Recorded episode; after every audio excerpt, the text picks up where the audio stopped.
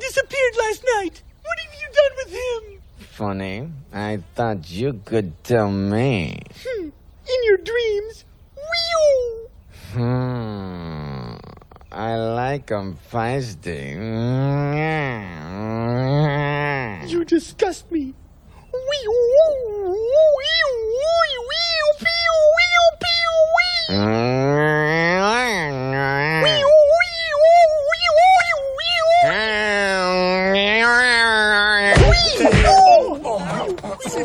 No! Go follow her. Then save her for me.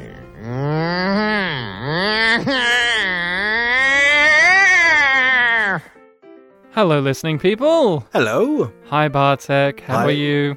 Good, Ryan. How are you? Oh, you said my name this time. Usually, every time I do this, you do the little trick of being like, oh, well, my name is Bartek, but what's your name? And I'm like, it's Ryan. And then we do this little dance back and forth. But we are here, Bartek. We're back. We went on our, uh, on our uh, Polish Lent, Mm-hmm. in which we don't podcast for a week. Yep, we haven't brought that up in years. well, it's back. Well, we didn't need to bring it up, but I thought it was. I wanted to make sure everyone knew because they might have thought, did did it, did it get them? But no, we're fine. The clown did not get us. Mm-hmm. Bartek, where what are we doing? What's the show? What, what's all this Polish stuff about? Well, we're doing the PP, which is the cool abbreviation for this show, Pictures Powwow. The PP. It- yes, the cool abbreviation, which is PP. I'm pretty sure they have their powwows and teepees. Mm-hmm. Look on your face, you're like, what? What? Oh, oh, yes, yes, that's right. Powwow. That's a Native Native American thing. Yes, I look. I came up with the name of this show. I think I know what a powwow and a teepee is. Do you not know what a teepee is? I know what a teepee is, but I didn't know that powwow was Native American when I came up with the name. That's right. You're you're ignorant. So we're the Ignorance Podcast. We talk about movies. We are talking about a movie that has come recommended by someone. Who was it, Bartek? Ryan, it's the person I'm looking at. Wow, I didn't know didn't know Jesus was here. But uh, Jesus, what did you recommend? No, not just worshiping your daddy. Um, no, No, no, yeah, and it's not a film that has Christ in the title. We know how much you like those. no passion of. Mhm. No, I recommended the film. I recommended Kung Pao, uh, Enter the Fist. Yes, you did. Is its full title, but Kung Pao for those who know it. Uh, a comedy film from the early to mid 2000s. Uh, for those who have not seen the film, just watch it. You know, it's it's short, it's it's sweet, um, it's It- funny. It goes by pretty quickly. It, well, it is a short film, Bartek, so it goes by relatively quickly. So, uh, Bartek, since we did that, could you give us a quick uh, reminder of what what is Kung Pao? So, Kung Pao is a comedy film made by, and I've never actually heard his last name pronounced. It's Steve Oedekerk. I think so. Oedekerk. Oh, I don't want to call him Odenkirk because that's a different comedian. Yes. Um, and it is a comedy film which most of it is using footage from two martial arts films, and they are comedically dubbed over by him, and also he uses a fair bit of green screening to insert himself into the footage to kind of And make some others. Yep, and to make basically a unique comedic story out of existing footage and just like reshaping what all these visuals mean. Yeah, so it is um yeah, and we've seen that pick up a lot, haven't we? I mean, that that's kind of what uh the was it the bad lip reading YouTube channel does where they dub Mhm. over something with silly voices and create a new narrative or a new perspective or something silly or something weird Mhm. from it. I mean, one of our favorite little one of their videos is their Star Wars lip sync ones where they do the I've shown you it a couple of times. The one with Yoda singing about the seagulls, and they're always trying to get familiar, him. yeah. And he has the great line um, I rolled the big log over, and underneath that log, it had a small little child, a twig. Just goes on from there. Um, so, yeah, that's kind of what the movie is. But the movie does have a plot. Mm-hmm. It's not just here's the the comedic behind the scenes meta gimmick. This one actually has a, a hero, a protagonist who goes through an arc. Uh, there are supporting characters. There's a villain. There's a prophecy to be fulfilled. There's setups and payoffs. Yeah, it, it's a it's a story with very typical sort of cliches in terms of a story, but it's all in service of you know the the point of the film, which is the gags. the gags, the comedy. And that's what this is, right? This whole movie is gags upon gags upon gags. Mm-hmm. There's um Big variety of gags. We talked recently about Freddy Got Fingered and that movie was like a lot of gags and a lot of gags. But that movie in a weird way is a little bit more interesting to talk about than this movie because there's a lot more with Freddy Got Fingered to talk about. Well, this one is it is basically like this the, the guy who directed one of the Ace Ventura movies managed to make a movie like this hmm. with an actual studio that actually got released and we all watched it. So that's kind of the most interesting thing about Kung Pao.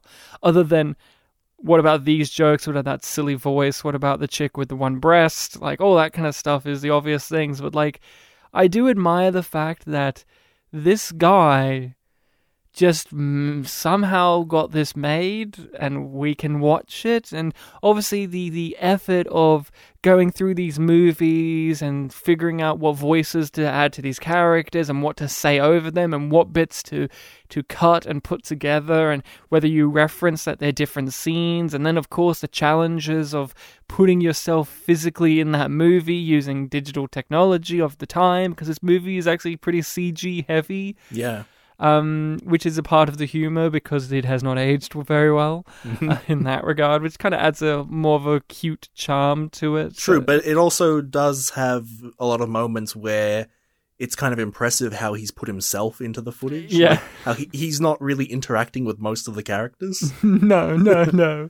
And then when it does cut to obvious doubles of the original people, like the guy who plays Betty in the opening credit, opening sequence is in the last sequence where he has to fight him. Mm. And all that just keeps cutting to both of the real, like the both of the Bettys, like the one from the original film and the one playing the younger version of him in this film. So it was very distracting but funny.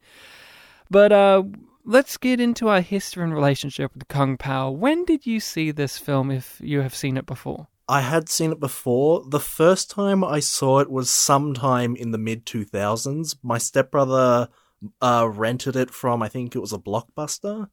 And I had never heard of this film before, and it had obviously this very silly title. Hmm. Um, and we watched it, and obviously we, we enjoyed it. It was a funny film, and it was a unique experience because it was this kind of film that was very clearly trying to be silly. Mm. and it, he especially would quote it fairly often for a number of years especially pretty much anything betty says and even just saying the name betty in his voice. Betty. Yeah yeah yeah. Um and then after he returned it like i would only ever hear mention of this film like when he would remind me of it. So i just thought mm. like oh this is just some obscure film that no one had ever heard of that he happened to borrow and it was you know a mm-hmm. funny little thing. And then, you know, as you get more into internet culture, you see that this is a film that has a pretty big cult following. It's one that is, it's one of those films that gets quoted a lot because so many of the lines are, you know, memeable. Yeah, and they're just and it's the voices too. Mhm. Like that's the thing. Like like it's really the voices of the lines because some of the lines are just fine, but then you add the voice. Yeah, definitely for this viewing here, which I think this might have been maybe my fourth or fifth viewing overall. Mm. I'd seen it a couple of times in the last decade, but um, yeah, one of the big appeals for this one was just seeing the variety of voices. Like, oh, what what voices are we going to hear that we don't that I don't remember? And yeah, there were some funny ones. Like, oh, this guy's got like a southern yucky Yeah, yeah. dialect. That's a lot of nuts. Well, that Uh, one's memorable. That one's memorable. I think the most memorable outside of the Betty voice to me is because of you. The voice that do you know what voice I'm going to mention that you do the most from this movie? Uh, I know one that I have done a lot. The, Go on. The he's still alive one. yes, yes, yes, that voice. It's not one that I've often thought about, but when I now do think of this movie, I think of you because you always do that voice when we bring up Kung Pao. It's like, he's still alive, baby. He's still alive, Betty. and so he's, he's, he's risen up the ranks, that guy. yeah. Because usually I think of Betty and the Master and Wimp Lo, and of course, wee and all of that. But now I think of that guy. In terms of like one time only one line characters, yeah, that one just always tickled me. Another voice I really like is the wimpy, um, the mayor of the town that Betty's taken over, the guy whose toe he chops off and Yeah. then foot and whatever, and he just his kind of wincing voice. Just, yes, yes, indeed, everybody. uh, so yeah, I saw this movie around the same time, a few years, uh, maybe a year or two after it came out. I remember the advertising for it because I would get rental videos as well, and you'd get the trailers for them and would watch them in case there would be a movie that would be interested in seeing. Because Mhm. remember that? Remember when you would actually sit down and watch the trailers either because you couldn't skip them or because you're genuinely interested in movies that were coming out or yes, were out? Yes.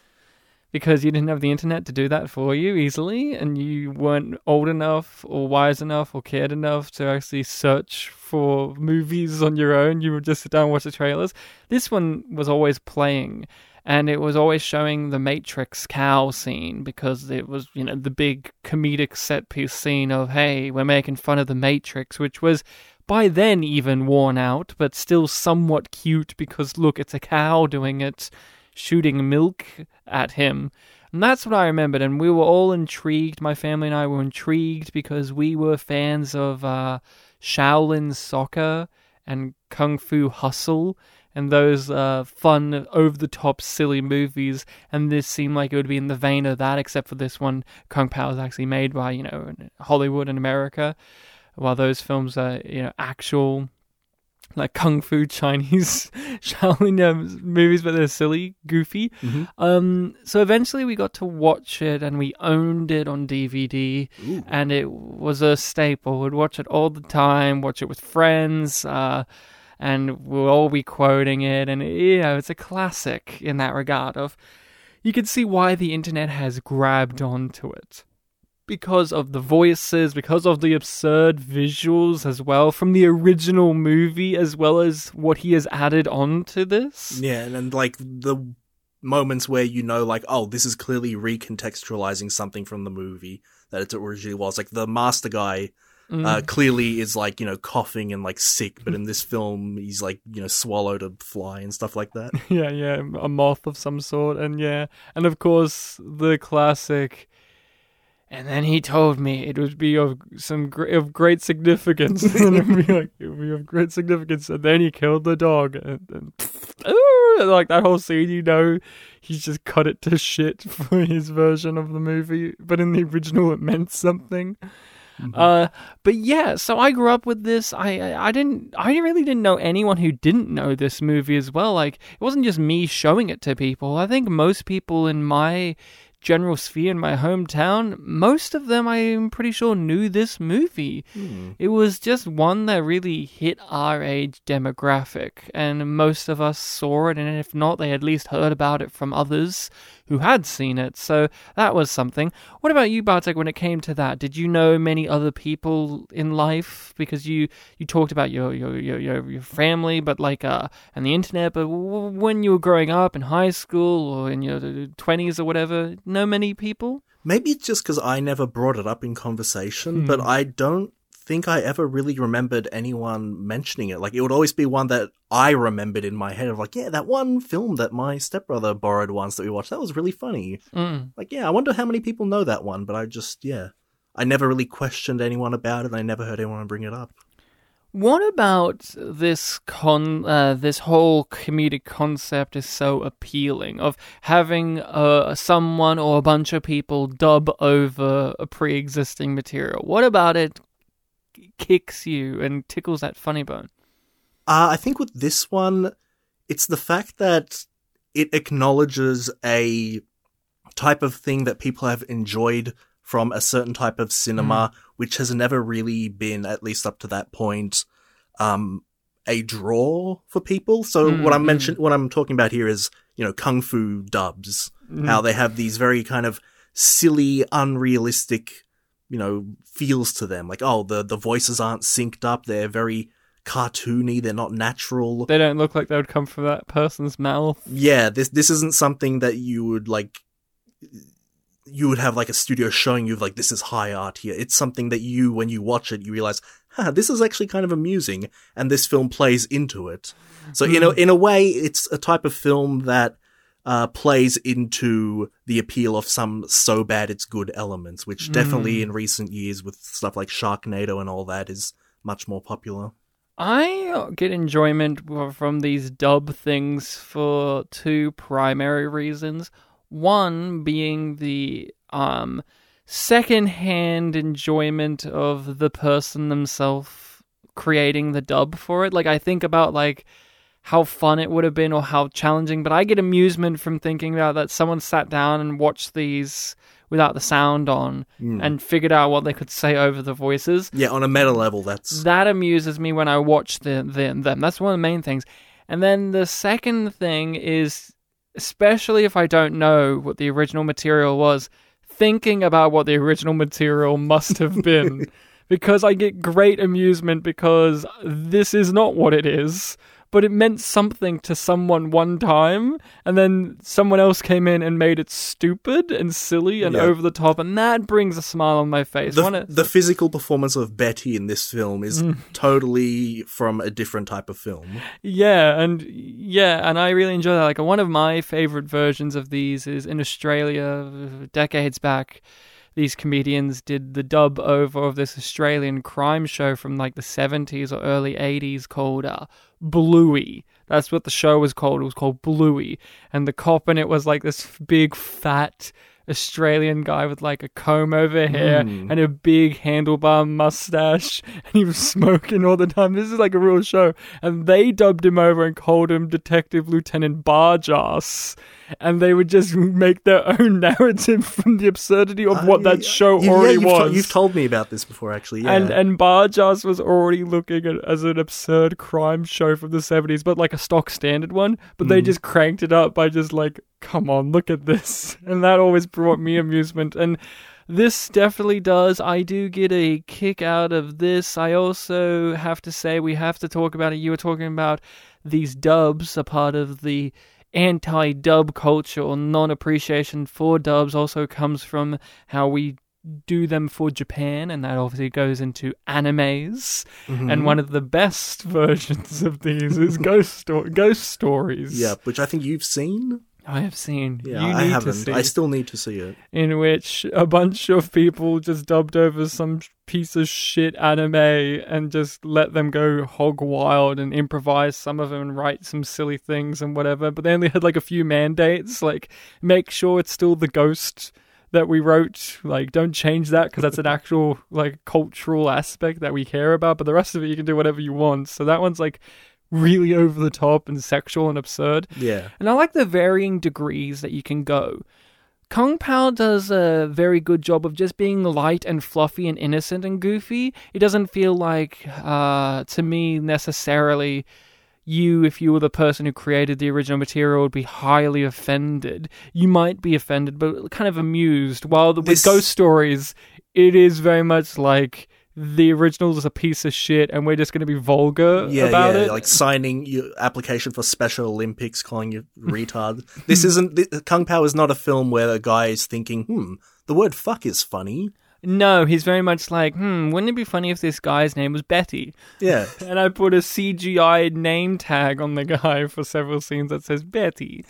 and I, you know, I like that. I, yeah, I really do appreciate the, um, also with these dubs, too, is the level of absurdity because they're having to tr- sometimes not kung pao in particular but they're trying to um, match the lip movements so you get these nonsensical statements made but they're portraying it with absolute sincerity which makes it even funnier when they say weird things because they're saying it like this is what would have been said, but you know it isn't. It's it's something truly absurd. And Kung Pao hits that sometimes, but most of the time he doesn't even try to try to dub it properly because that again ties into those bad dubs of these old kung fu movies where it doesn't even doesn't even hit even closely. W- wherever this film is set, there is no standard accent.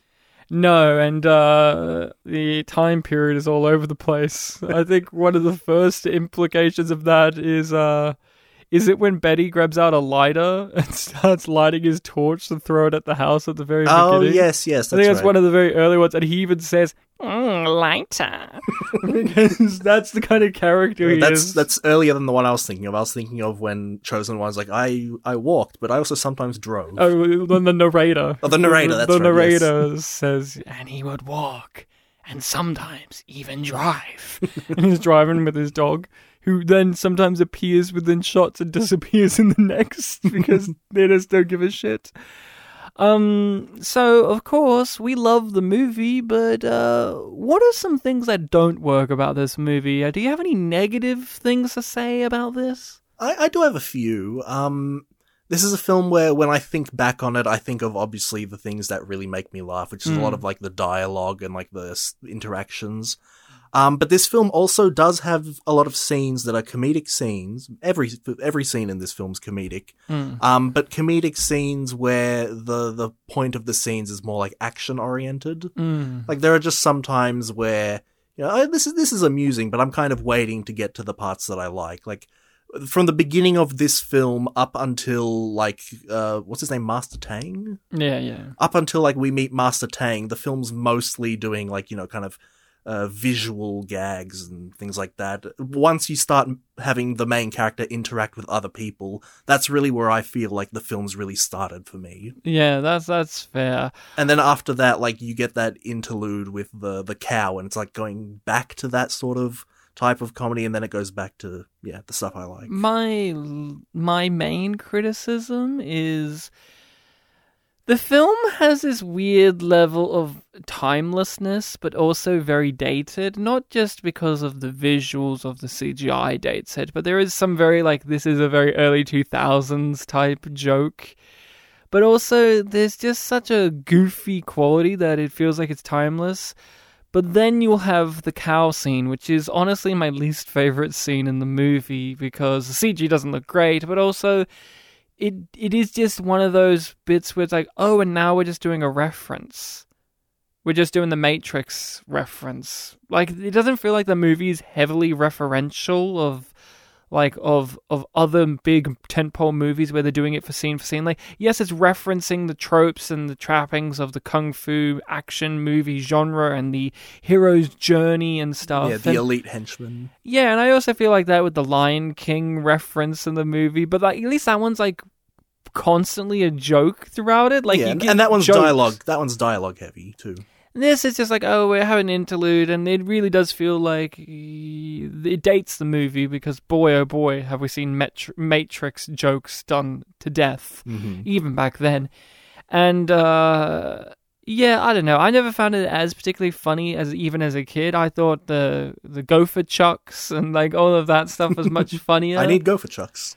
and you get the noises of them, Yeah, and then you get the close up shot of it. It's like, and you hear the wind rushing as he's throwing it around in the air. yeah. That stuff was always funnier to me than than that set piece there, which again it really feels like maybe oh we got to get people in, we got to do that in the trailer, but then it's actually in the movie and it's a big set piece and it's even in the trailer for the next movie. You know, like hey, you're all your friends. I like the fact that you can say this film has a kung fu fight with a cow, but yeah, it's in the first place not really that great of a scene, and also it's introduced as establishing this is on the way to getting back to Master Betty. Mm, Like this yeah. is this is in the way of us getting more Betty. Yes, this is and and Betty in that scene is particularly great where he swing swing swing his chain. You can just tell that in the whatever film that it's from, he was not swinging for that long on top of that waterfall. One of my favorite recurring jokes is how he will constantly keep reusing the same shot in the same scene over and over again. Early on, you can tell this with uh, was it Master Tang, where he's just like moving his hand yeah, yeah, to yeah. That has the same sound effect. Yeah. that one was really good, of course. That one's great. And then I think the one, the most obvious version of this is Chosen One! I'm coming! Chosen One! I'm coming! Yeah, there's like four cuts to the chosen one, and there's clearly only like two shots. of her. And it's the same vocal thing as well. Like sometimes he's again closer, sometimes he's further. yeah, and it's always the same audio. It's I'm never- coming. It's never a different take. I'm coming. It is like a real life on purpose version of Samurai Cop when Samurai Cop you had the same voice going, Hey, wait a minute. but that was like because it was cheap and shit. well, this is because it's a joke and it's funny. Yeah, but it's also like I said earlier, like kind of playing into cheap and shit appeal. Oh, oh yeah, yeah, yeah, yeah, yeah. Um, what was some elements of the movie like that that you really enjoyed? Like some technical elements that they really played around with that got a chuckle out of you. Um, yeah, just just I guess thinking about like the fact that this guy is putting himself into these scenes, but he's clearly not there. Like I, I walked into this film before starting it, like, oh yeah, yeah, this film does have a few actors. Like, there's the main guy, there's the the guy with the boombox, there's the main girl. But then I watched the film, like, oh no, the main girl is is stock footage. But then I think there's a fake main girl when he does the scene where he's running around looking after, looking at their dead bodies. Mm. I don't know if it's the same chick in that scene or not. I think there's a double in that one. Oh, there's definitely doubles at times. Like anytime you don't see their heads, that's an obvious one of like, oh, Sometimes I don't even care. Sometimes they're just like, look, this looks like Master Betty, right? This looks like this. This is fair enough. yeah. Like, yeah, I, I, yeah, it is impressive how he manages to do it. Al- Also, uh, whenever there's just an an acknowledgement of a lack of continuity, but the fact that it's acknowledged is like okay. So the two examples I'm thinking of is Master Tang is suddenly in bed in the middle of this scene, and then of course the your clothes are red, your clothes are black. Yeah, that that that is a classic scene.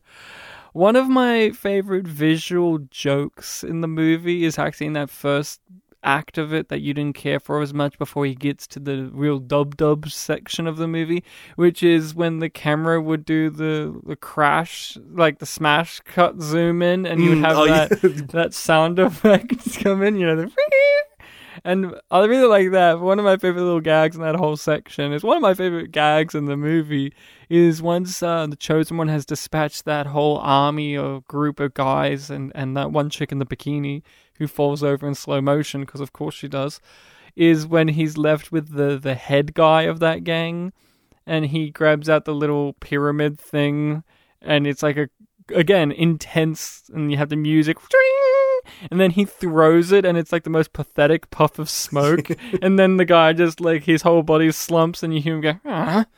I don't know, it just really gets me. That always Well, gets a laugh out of me. When that one. happened, I'm like, oh yeah, didn't Ryan really love this? I love Yeah. it because you have the whole build up to it. Like the whole scene is like already like tensions are high, the stakes are high, and it's stupid. But then you have that, and you're like, you. The fact that he's masked, but you're just imagining what he looks like underneath that mask. Like, just- oh god. and the whole the whole body just falls. Oh god, disappointed. Um, but yeah, I, I I don't know. I think Kung Pao's one of the. Would you say that this is something that would still hold up today to watch for newcomers, for people like us? It's obvious, yeah, because we've seen it. But what do you think? Um, if you're going in blind, I think it'll still work well. If you're going in knowing about like its cult status and things like that, uh, chances are you'd be you'd know more about like the the high moments. Like I just said earlier, there were a bunch of moments that I didn't remember, which you know they weren't as dialogue heavy. Maybe you'd be walking in with falser expectations. Like I remember, I think the last time I saw this film before doing it for the show today was I was showing it to a friend of mine hmm. who really likes silly comedies. And I showed it to him thinking, yeah, he'll, you'll like this. It's Kung Pao. Hmm. And the only thing that really made him laugh was the you go that way, I'll go home line. Everything else, like he just wasn't into the not film. not the tiny nets. yeah, I just, that's the only thing that he walked away from really liking. So it was just this weird thing of like, I guess this film isn't like universally appealing. Well, with it like a six point something on IMDb, that's obvious. But like in the modern age too, do you think that this is less impressive, especially when we have people like this who can do this on the internet now, True, true. where they can green screen themselves into movies and deep fake and do this dubbing thing as well? Like maybe we have an appreciation for it because it was rare to see something like this back in 2007 when we were watching it in high school or whatever. Mm. But nowadays, you can just look up some YouTube channel and they'll be doing this just as impressively, probably, right? So does that does that take away from the specialness of this movie, or does it just kind of add some more credibility to the fact that it was doing it earlier? I don't know how many channels are doing things like this, really, and stuff like inserting themselves into the film. Like, I think this film did it in a really impressive way. Like. Mm. I feel like it would be harder to do for someone who just has a YouTube channel. This feels like a Hmm. real studio effort kind of thing.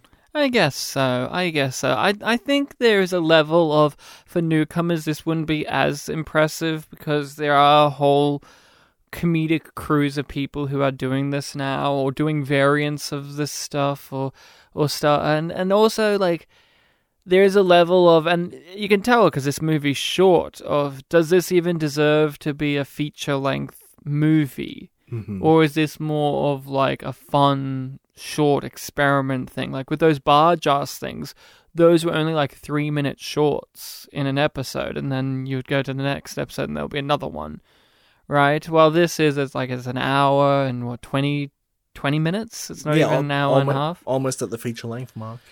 So it's gets on by like look look this none of this affects me. I still enjoy the movie. I still find it very funny, but it is something I wonder as time marches forward when these type of things become a little less impressive because we are becoming more and more familiar with these type of things.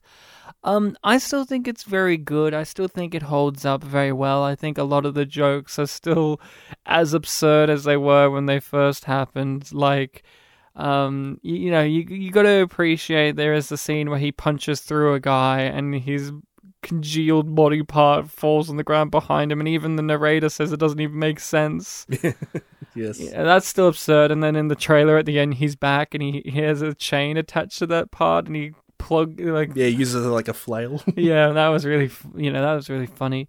Um, what else do you want to say about Kung Pao in particular? W- any any kind of comedic moments you want to bring up, or set pieces or characters? Um, this is more of a minor thing, but it does the thing where in the credits it shows you like some extra footage. Yeah, I liked that it had a quite a good variety of different sorts of comedic things to show. Like it had uh, genuine outtakes, it had scripted outtakes, it had Mm. stunt outtakes, it had footage of you know how the green screen worked, like before and Mm. after. This is what the film looked like. This is what we did in the in front of the screen. This is how we put it together. Mm. Um, then you had like little gags, like oh, the cow was an actor, and people get milk from it. or the post credit scene. And the post credits scene, I, I liked that. Just because you cut to black doesn't mean you stopped eating me. Yeah, I, I like that it had a big variety of things to do there. It wasn't just like one type of thing, like, oh, it's the Bugs Life thing of it's all pretending the characters are real. I appreciate too that the film, even though this is a movie where a guy has got some pre existing material and is dubbing over them, the film making itself and the editing and the music in particular gives this film its own individuality and character outside of just its uh, humor.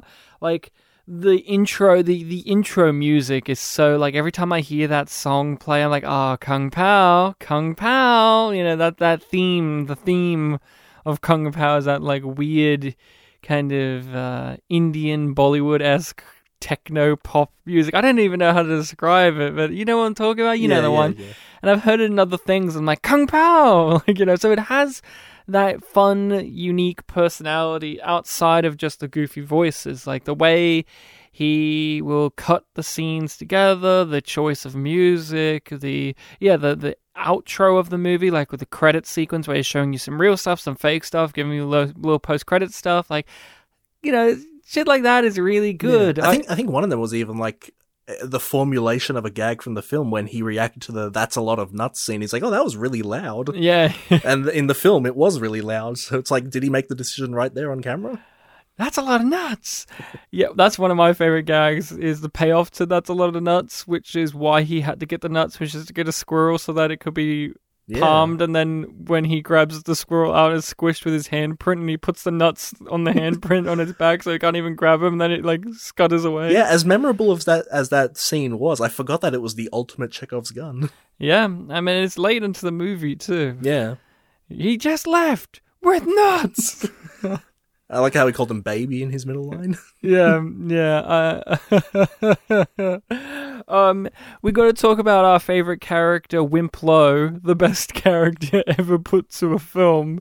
In which, you know, in the original film, he was like some character, like a real character, but in this, the whole joke is he's a loser who thinks that uh who's been trained wrong. He's been trained to think that losing a fight is winning. Mm-hmm. So every line he has is reference to that mentality Yes, he's when- when he gets- trained with. When he gets punched in the face, when he gets punched in the groin, when he bleeds, that means he's winning.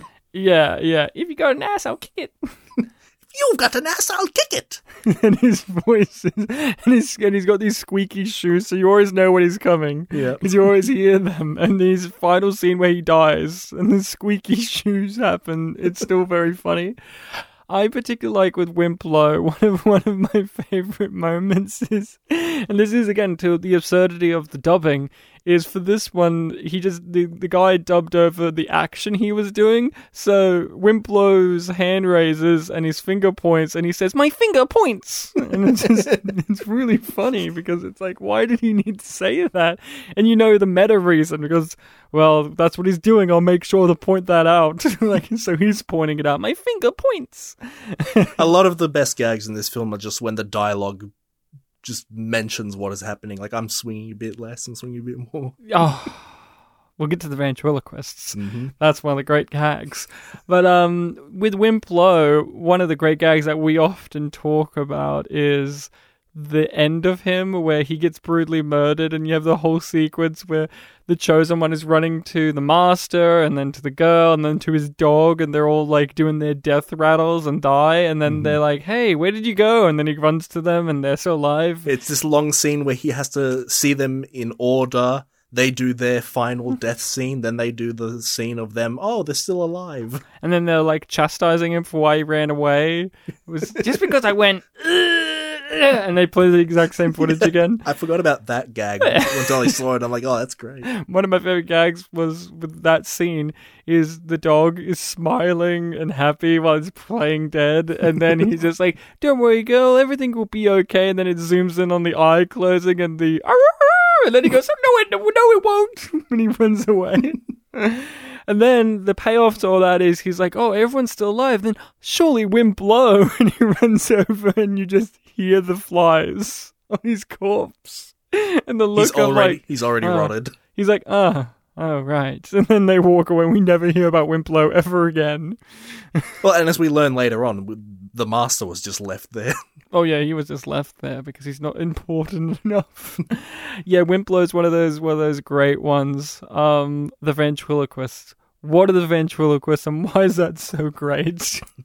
So there's a scene. It's um, it's set after Master Betty thinks that the chosen one is dead, but before he finds out that Be- that he's still alive. um, he and a group of little goons, uh, Little games. little group of goons, uh, approach these two men who are walking with like building materials or something. One of them's got a bucket. and these two one of them got a stick. Yes, and these two men are not talking. that It's just footage of them walking. Um, but clearly, Steve Oedekerk decided, hey, I want these guys to Be saying be things. saying things, even though they're clearly not saying it. Uh, who who speaks without moving their lips? Well, ventriloquists do. Let's have them sing a song about how they're ventriloquists to justify the fact that I can give them some dialogue. And of And course, like used in the action as well, where one of them's like doing the head gesture, his lips aren't moving, and he's like, "I'm the chosen one. I'm behind the wall." And Betty's not talking much during the scene either, and he's like, "You can't fool me. I know about ventriloquism." it's just like, okay. And of course, some of the lines that they have in their song goes back to the thing I was just saying. They just mention things that are happening, like, "Oh, I'm holding this thing and I'm holding that thing." I'm the tall one. I'm the short one. You know, like, and then of course they get brutally murdered, but actually not. They're they're just hanging upside down, swinging. One of them swinging a lot more. One of them swinging a bit less, and they sing about how they're doing Yes. that. Yeah. and it's one of my favorite gags, and I, it's one of the ones I think I bring up the most Yes, whenever we yes. talk about it. I'm like, we are When both it- ventriloquists. like I remember I remember the initial song and I remember like the gag, but I forgot like everything else about it. Like they have a fight scene, they they have a reprise of the song. Like, yeah, I always think of the reprise. Yeah, where it's yeah. like I swing a bit more. I swing a when the swing more. thing happened, I'm like, oh yeah, there's a reason why Ryan brings this up a lot. This is pretty funny. we got to talk about. I think outside of Betty, one of the most popular things of the movie when it comes to the dubbing, which is his girl voices, which is of course with the lead girl where she just goes when she's excited, she makes random noises, and one of them is, and the other one is. Ninety-eight percent of the time, it's. And even and then we meet a character that's her dad, who also has his own version of it. it's so good. Why is that one something that's lasted?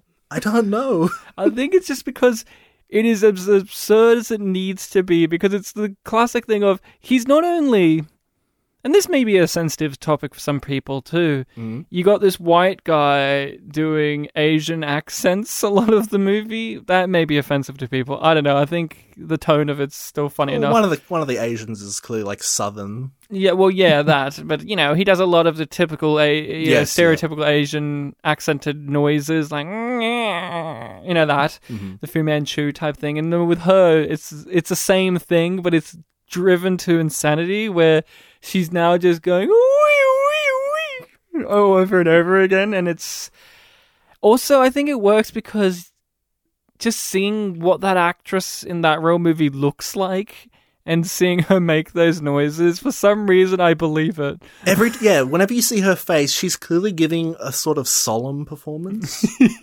like she's never overly like happy with like a wide face with her or- curls Yeah. on her face. And even when she's upset, you know, she's not like weeping, but you know, the voice that he gives her and the actions he's implying by the voice, she's like bursting down into tears. chosen one.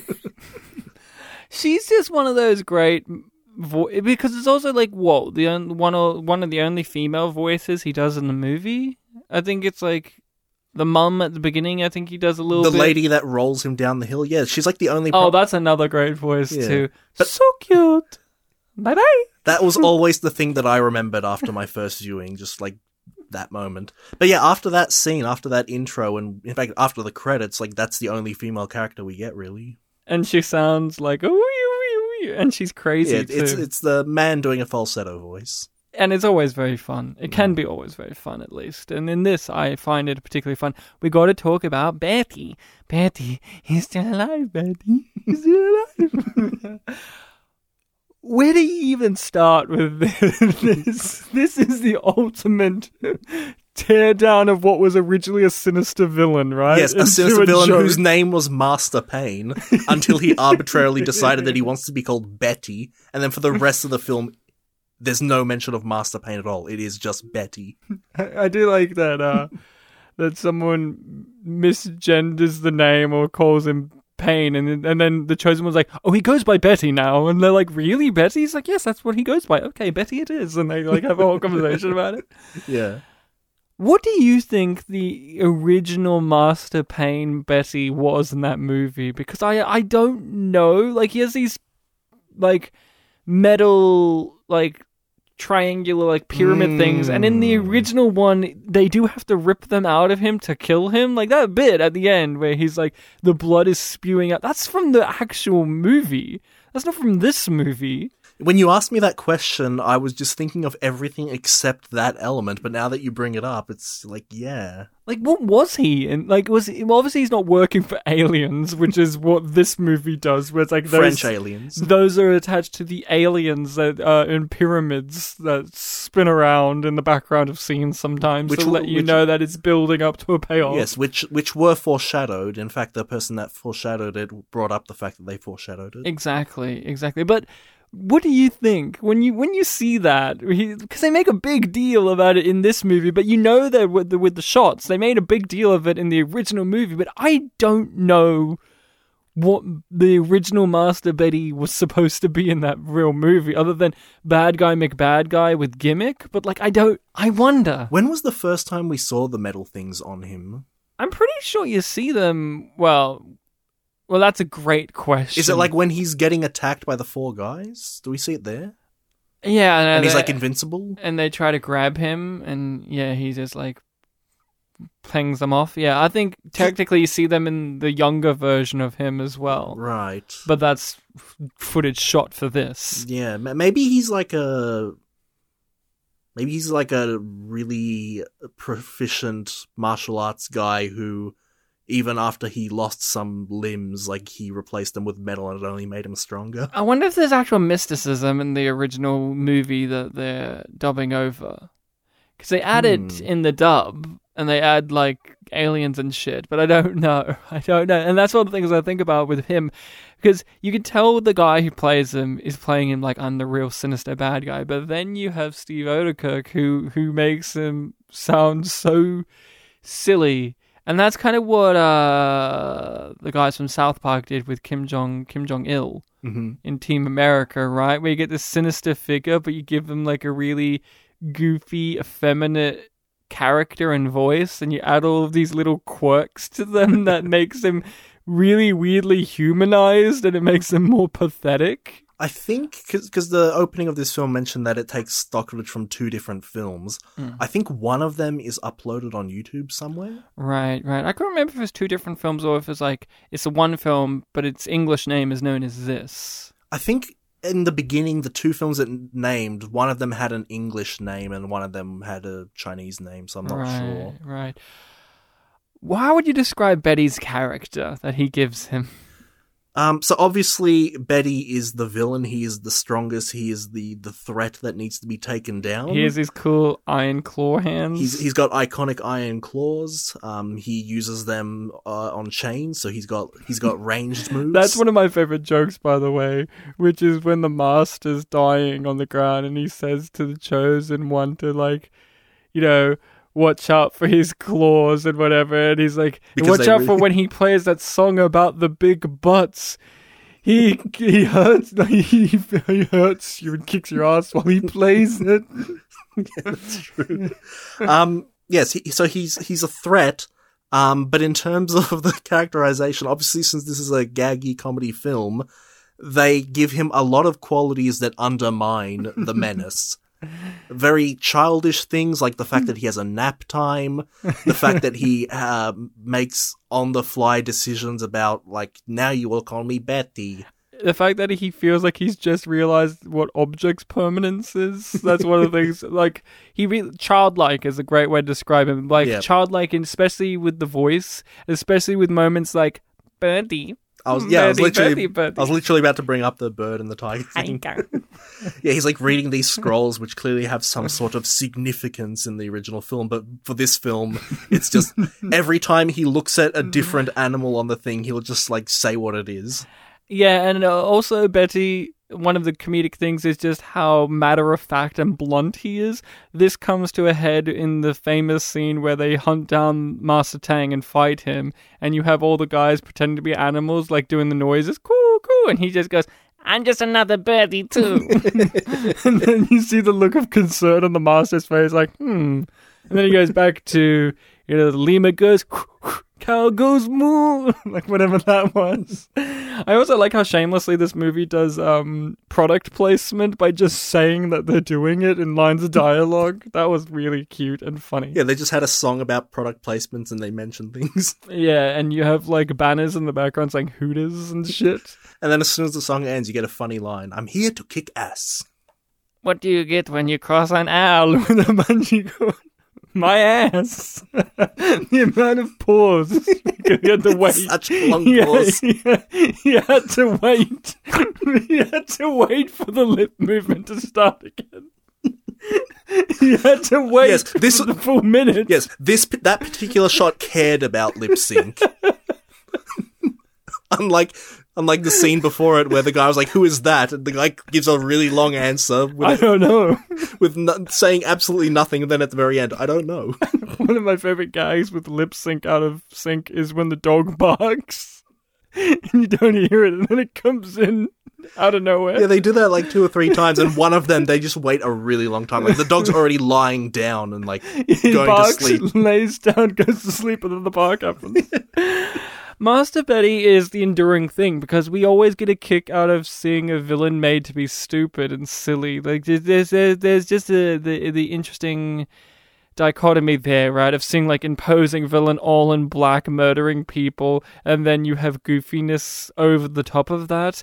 Like sometimes not even Betty has to be goofy; it's someone around him has to be goofy, and it makes Betty goofier. Like like for instance like when everyone's coming when he's coming to town he's beating up all the people and you hear the mayor of the town being like "Uh, we're so pleased that you've come to our town and you're beating, beating up our poor villages master betty master Pain. Yes. like that is really great. Or like the guy who's just like hey what's going on? They just hit him. It's like oh jesus. Like, just goes on from there. But yeah the betty of course he also plays um modern day music when he fights you which is always fun. Yep. and he has his his uh, henchman with the boombox. That's always there that they CG Mm-hmm. Yep. put One, in. one of the other actors. One of the great characters, and of course, it all climaxes with the chosen one throwing his little ninja Death Star into it, and it's now stuck on um, Black Betty, the song Black Betty, which Betty does not look pleased to hear, which is great. I love that. That's a great touch. Of course, one of the things that also we got to talk about with Betty that's great is just the noises and the laughing that he puts on this guy, which is just a lot of. when he gets injured. when he's dying at the end. my tummy. I hurt my tummy. When he falls down. I, I really liked when um Just like a child. after the, the the river fight scene when he picks up the, the little baby booties and he goes memento. that is a good one. I also I I do appreciate there's a great moment of uh playing with the film where where he's hunting down the master in the in the whatever the fields and then when he finds him they, he throws his iron claw hand at him and the film pauses and the master's just like all right so there were two options that were ahead of me with this one i could have swung you know i could have dived to the you know to the left done a swing kick and kicked him on the ground and then live or take the claw to the face roll over and die should have gone with the first one and just plays out. He gets hit in the Yeah. face and dies. it's it's and you know that Steve Oedekerk and crew were watching that original movie and they were thinking, why didn't he just roll to the left and kick him and not die? And then they were like, what happens if we put that in the movie? Where they we comment on that. That would be great. I think for this film more so than it's a film you watch when you just want to laugh. It's a film that I watch when I just want to smile. Yeah, it that's it really great way to makes it just describe really makes you smile. Just all these silly things that they wanted to do and they got to do it. Yeah, yeah, that, yeah. It's endearing in a lot of ways. Uh, Hmm. We're going to talk about Woe. Oh yes, that's right. Yep. Do you want to talk about Woe? You seem like you just forgot about her. I had to remind you by saying Woe a bunch of times and gave you a look like my look said, you know, the chick with one tit. Yes, yes. I, I was just remembering, like, okay, well, which Chinese name character was that? I was like, oh, it's the one where the woe is like because woe. Um, yeah. So there's a character in this film named Woe who has a, a few gags about how she's going to be important later in the main character's life. And In she- the sequel. she straight up says in the sequel, and I think she mentions it a few times. Like you got to make sure the sequel happens. Um, yeah, she's she she's really not in the film all that much. but Um, she's memorable she's memorable. She's got she got one tit, as you said. in the center. yes, right in the center, just a big little lump there. Big Um, little lump there. Is that the sequel to the Big Little Lies TV show? Big little lump there?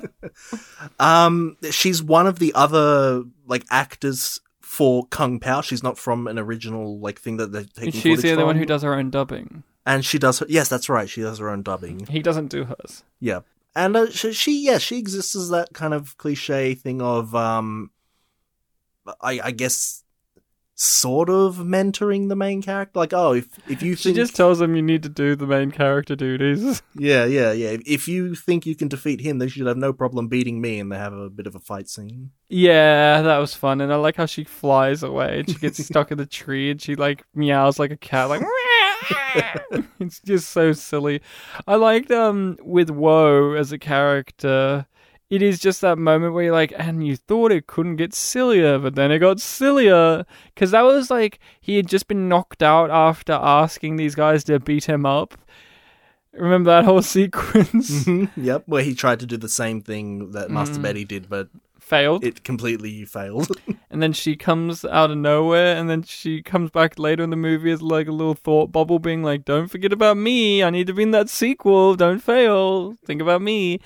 Of course, we we also have to talk about the end, where the end of the movie is Master Betty works for the evil council, and the evil council are in fact French aliens hmm that live in pyramids that fly in the air, and Tonguey. We haven't even talked about Tonguey. Yes, it's the mark of the chosen one. tonguey, Mhm. which is a face on his tongue, which has its own tongue. Which yeah, its own mouth and eyes. I don't like that, and nor does the master in the credits. Yes, so in one of the serious outtakes, the the master with his dubbed voice, after every single take, is like, "I just can't take this this tonguey," At least stop with the winking. stop with the winking. and then the shot happens again, and he winks still. And he's like, ah. Yeah, tonguey is one of the greatest gags ever, where it doesn't happen too much, but it happens enough. And the fact that he has to feed tonguey is also not not. I don't like that. But yeah, that part that part was like, a, "Oh, where does the food go?" in the tongue. yeah, into the big part that's on the bottom of the mouth. That's where it digests. hmm Uh yeah, tonguey tonguey is one of those things where you know this is something he likes to do, right? Because he has a whole series of thumb videos or shorts where he reenacts Steve Oedekerk reenacts movies, but using his thumb, Oh, okay. and he puts the eyes and mouth on his thumb. So you have Star Wars, but thumbs. It's a thing, I guess. You know, it's something to do. so he put that in this movie with Tonguey, where he's like, instead of my toe, it's a tonguey, which is great. I love tonguey so much. Aye aye! That's all he says. aye aye! For no reason. Um, is there anything else you want to say about Kung Pao? It's a it's a cinematic classic. I think after a certain point, we were just gushing about things we like about the film. It, it's It's one of those. yeah, it really is. There's very little to complain about, very little. Like, I wish there was more interesting behind the scenes information. It is just very much like this guy worked in Hollywood for a little while, made a couple films here and there, and then they just let him make his own thing. It's not as, like, bizarre or weird as, like, Freddy Got Fingered, where they just handed all of this money to, like, one of the most shocking, weirdo, bizarre comedians you could yeah. That didn't earn the right to make a movie like that, and then he made like that movie. List, it's like, yeah, of course this guy made Kung Pao. Of course he did. I mean, I do appreciate that uh, they allowed him to have the resources to sit down and go through the film and grab out the scenes and you know all that. That's cool. hmm Um, I don't have much else to say other than I do recommend it if you haven't seen it, and if you know people who haven't, it's definitely worth a, a watch at least once. It's it it is it is uh it is one of those great films. Yeah, ha- have a watch of it. Pick out some lines you like. Quote them around. With, if you watch it with friends, quote it to them, and you know, just have fun little memories of lines and do funny deliveries. Yeah, exactly. Do your own Master Betty voice. Do do your own uh, lines from iconic characters, like the guy who tells him that Betty's st- still alive. yeah, yeah, yeah. I one of my favorite line deliveries from uh from wee wee. That's what I call her. is you should be able to defeat him now. She she keeps getting more and more angry about it. I said you should be able to defeat him now. Yeah, and, and just like for funny little moments that just come out of nowhere, they're things that you don't expect. Like, oh, what accent's this next guy gonna have? Like after the Wimp Lo fight, a guy comes in with this like really like oh yucky like southern voice, and it just made me laugh because I wasn't expecting it. Or the random weird insert, inserts like, uh, you know, her shyness will pass, and then it cuts to an insert shot of a woman flashing her breasts and her bra, and then it cuts back to the original footage, and then he's like, and there you go. she keeps doing that in the movie. Yes. That's one of the weird gags. But she doesn't want you to think that she's a slut. Yeah, she doesn't want that. Uh, yeah, recommendation, uh, definitely. Bartek, are you ready to hear the movie that is for next episode? Yes, it is the listening people's choice episode. We did this before, where our last one was a podcast fellow who recommended a movie ages back, and we've been in a tug of war, and we didn't get to have them on for that episode. We got another one of the exact situation, the same situation, which our good friends over the Dem Fancy Dinosaurs podcast, who haven't actually podcasted in a while, come back, guys. We miss you. Ah, it's this film. Recommended ages back, and I've been trying to get them on, but it's you know the world's been crazy. Ah, I've been so- waiting to have them on for this film. I know, but I just can't wait. Fair enough. I can't, guys. It's been two years. I yeah, I need to see this film eventually. Super Mario Bros. or Bros. The movie. Bartek's been playing some Mario Brothers recently, so Oh, you yeah, can have, actually yeah. attest to how accurate this film is Yes. to Mario Brothers. Super Mario Brothers, different to Mario. Yeah, I've I've seen that in the mid '80s there was an anime film for Super Mario Brothers, so I can compare it to that. An anime anime? An anime film. Did did Mario have like the big eyes? Uh, yeah, yeah, yeah. They Did like did Mario. did Peach have the tit physics? I don't think there was much bouncing, if that's what you're asking. So not a real anime then. Okay, okay. One of those It was the- just it was Japanese animation. It- Yeah. it was for children. Yeah. yeah, yeah, yeah. Okay, sure, sure. Just for children. All right. I don't believe you. so, will we talk about the classic Bob Hoskins movie Mario Mario with his good brother, you know, the other Italian brother, John Leguizamo? Luigi. oh, they are adopted in the movie. They make a point of that, so it's okay. Spoiler, Ryan. Spoiler: I haven't Dennis seen Hopper it. is in the movie. I haven't had time to see it. He's King Koopa. So we'll be talking about that. Bartek, a pleasure to talk to you about a movie. Where can people find us on the internet to talk to us?